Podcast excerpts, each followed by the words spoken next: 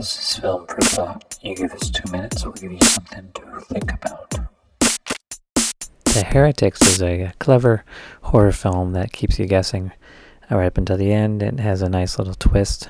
Can do a spoiler alert here. It's about a girl that gets kidnapped, um, and it, there's a lot of unconventional portions of the film, including that the main character is in a uh, same-sex relationship with another female who, as soon as she gets kidnapped, you believe like that she's being captured by this guy who's going to do her harm in a minivan.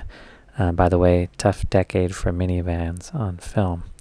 Uh, so he grabs her and chains her up into a minivan, and her um, partner, um, a red-haired um, superhero-ish uh, character, goes around the neighborhood looking for her, and uh, she is pretty pretty tough. Uh, and then you soon learn that actually she is the one that the guy who kidnapped her is protecting her against, and she's part of a cult that believes the main character is going to be the vehicle for bringing a demon into the world. And so he tries to keep her from being uh, transformed into an agent of darkness uh, unsuccessfully, but you don't know until the very end sort of what's going to happen.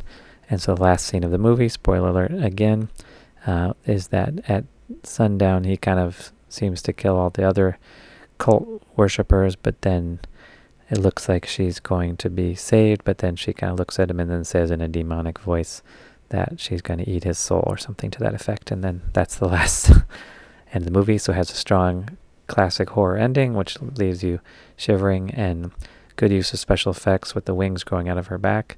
Uh, for a small budget movie with a, just a couple actors, accomplishes quite a lot of terror.